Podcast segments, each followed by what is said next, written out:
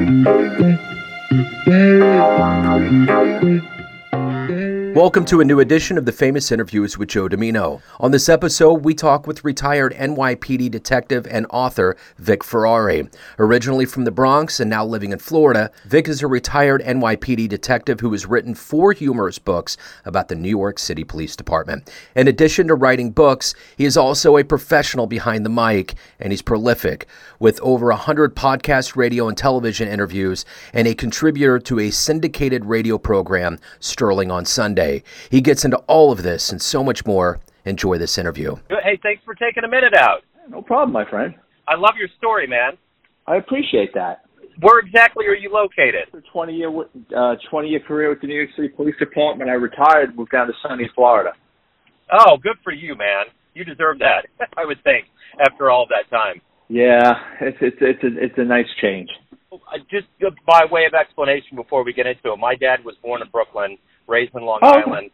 And So he joined the military hoping to see the world and got stationed at Richards-Gebaur in Kansas City. Fell in love. So here are here the Diminos lay here in Kansas City. So, um, but I, I still have relatives up in Massapequa, and that's the thing. They always talk about you know whenever everybody gets to that point where they they can't take New York and they need some vitamin C, they go right down to Florida. Oh yeah, there's so many New Yorkers down here. I mean, and it's like you're just out and about, and you hear the accents, and it's like Long Island, Queens, Brooklyn, you know. So yeah, I, I'm not quite that deciduous with my ears, but I, I love the whole New York way. I used to go up. Um, my aunt and uncle owned a pastry shop, and it was I went up there around that whole Joey Buttafuoco thing, and listening to them talk about him back there, I was in stitches. I couldn't even I couldn't breathe. I had to walk out. I was like, you guys either have to stop talking or I have to get the hell out of here. I can't take it anymore. So yeah, um, you know, it's it's funny. There's a story in one of my books. There's a guy we worked with, and he was one of these guys. He would go to a party, and like in 11 minutes he was drunk, and we used to call him Mary Jo Buttafuoco because after he would get it up, he'd start talking out of the side of his mouth like he had a stroke. So we used Oh, to no. refer to him as Mary Jo.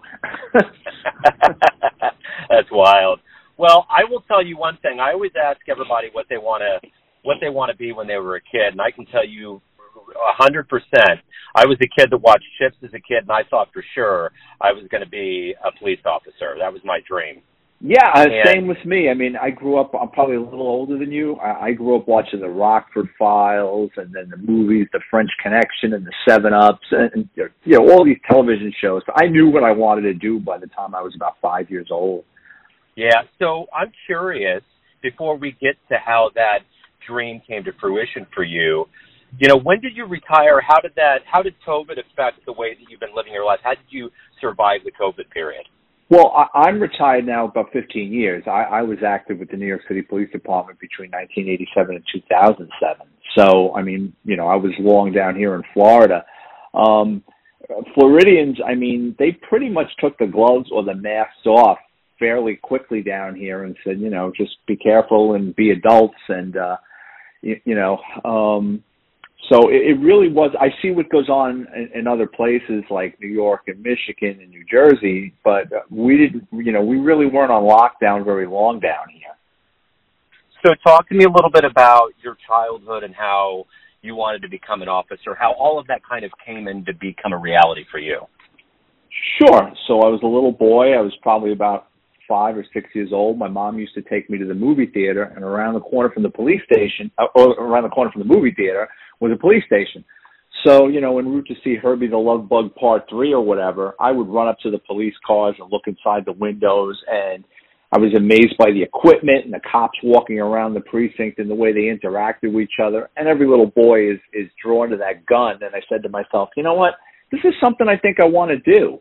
And by the age of 10, my friends and I used to sneak into the local post office and steal the FBI wanted posters. And we'd go around the neighborhood with these wanted posters of some guy wanted for a bank robbery in Louisiana.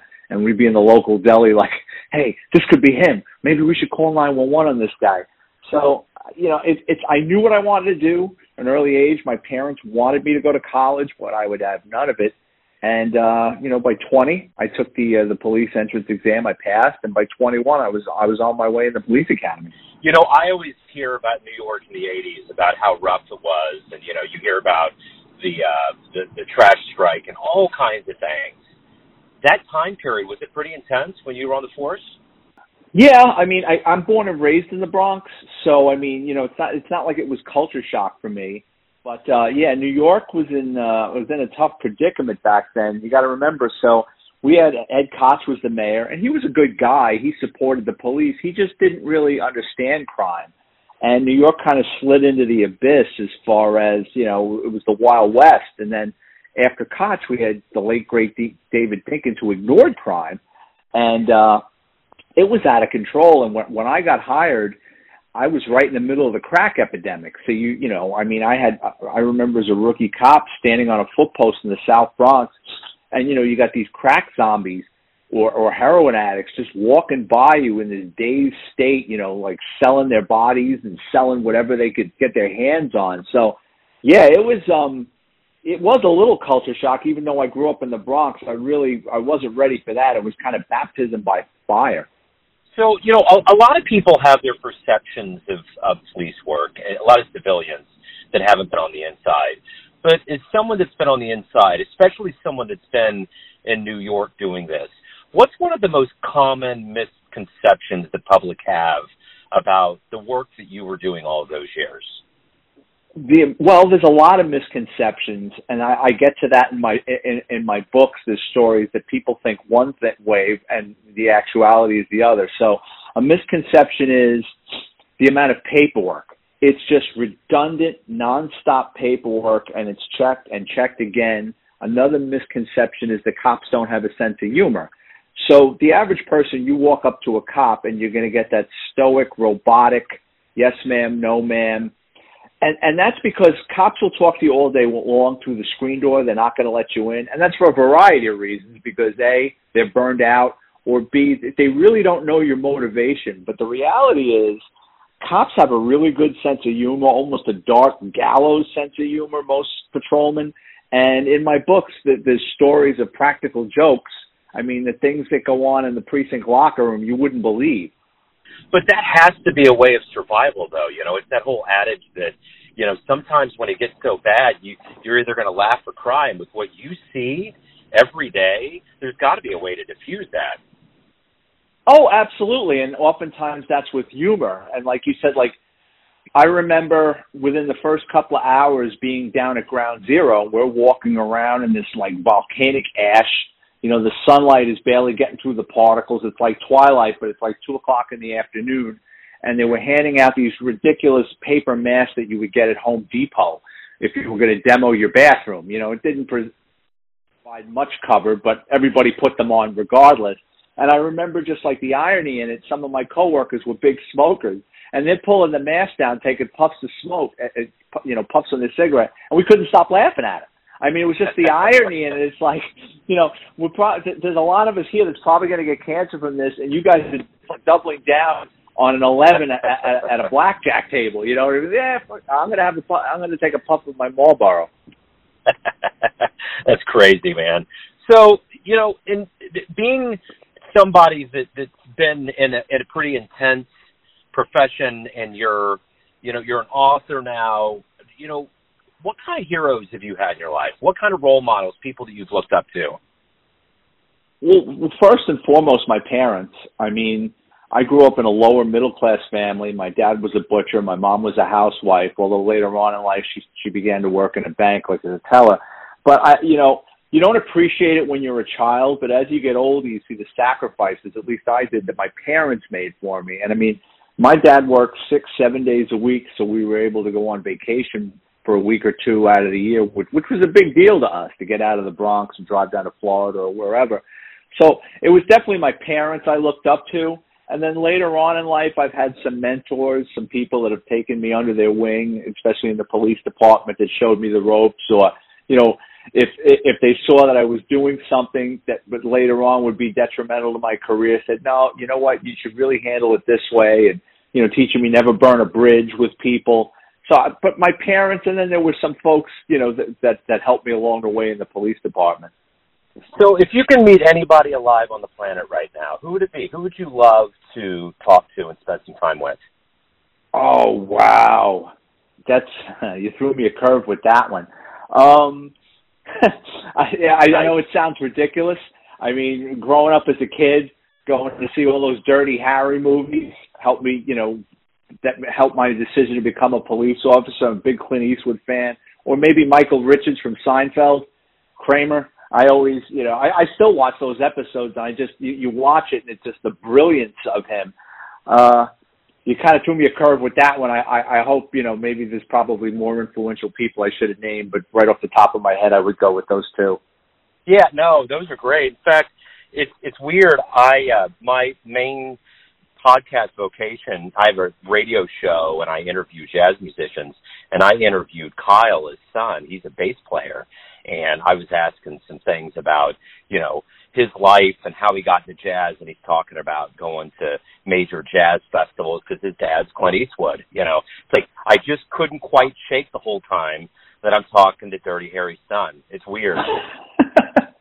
yeah, it, it, it, yeah, I, I know exactly what you're talking about. In, in one of my books, there's a chapter called "Rubbing Elbows," and I chronicle. I mean, you're a cop in New York City, you're going to run into famous people, and I've run into tons of famous people. Some nice, some not so nice, and it just it was amazing, just you know, bumping into famous people and you're talking to them, and this, you know, a couple of them were impressed. You know, I'm a New York City police detective, and I'm saying to myself, "Yeah, but you're Julianne Moore, or you know, you're Peter Falk. You played Columbo on television." So I, I know what you mean. You, you, you're having this conversation, and your mind is talking to you like, "I can't believe I'm talking to this guy." yeah, exactly. So, talk to me a little bit about how writing became your life, and and and writing books, and how did this how did this come about? Well, after I retired from the New York City Police Department, I moved to Florida, and uh, I became a police officer down here in the Sunshine State, but not for long. It wasn't for me. It, it, it was a different culture from working as a detective doing organized crime in the largest police department in the country to, you know, and now I'm in my early 40s going on the road and handling DUIs and domestics. I said, you know what, I'm a little old for this nonsense. So I re-retired and at the urging of friends and family, I, you know, I was told, listen, you know, you should, you've got all these amazing, funny stories. You should really write them down and put them in books. And I started cranking out these books, and to my surprise, they started selling. And then to to sell these books, I started going on and doing radio, TV, and podcast interviews, which I never saw myself doing, but it helps move books, and people like yourself are nice enough to put me on their platforms, and I get to meet amazing people doing this. So writing just became a part of my life. It just I just kind of morphed into a second career. So for you, sp- speaking of writing, what was a book for you growing up? What's been a book in your life that really resent like you you still think about it? It's something that did a lot for your desire to either read or write. Uh, well, when I I went to Catholic high school, and every summer they they made us read the classics, and I I remember. uh I, I mean, Death of a Salesman, uh, The Grapes of Wrath, uh, All's Quiet on the Western Front, uh, you know, uh, what's that, uh, J.D. Salinger, Catcher in the Rye. I mean, it was the classics for me that, that got me into reading. I still enjoy reading. Unfortunately, as a writer, most of my time is either writing or marketing, but I do love to get a book that I really enjoy and could just sit back and get lost in doing that. So if you had a dream tonight, you run into your version of yourself, say, you know, right after the police academy, you know, in your 20s, and you could give that version a piece of advice based on the wisdom that you gained over all these years, what would you tell that young version? Plenty.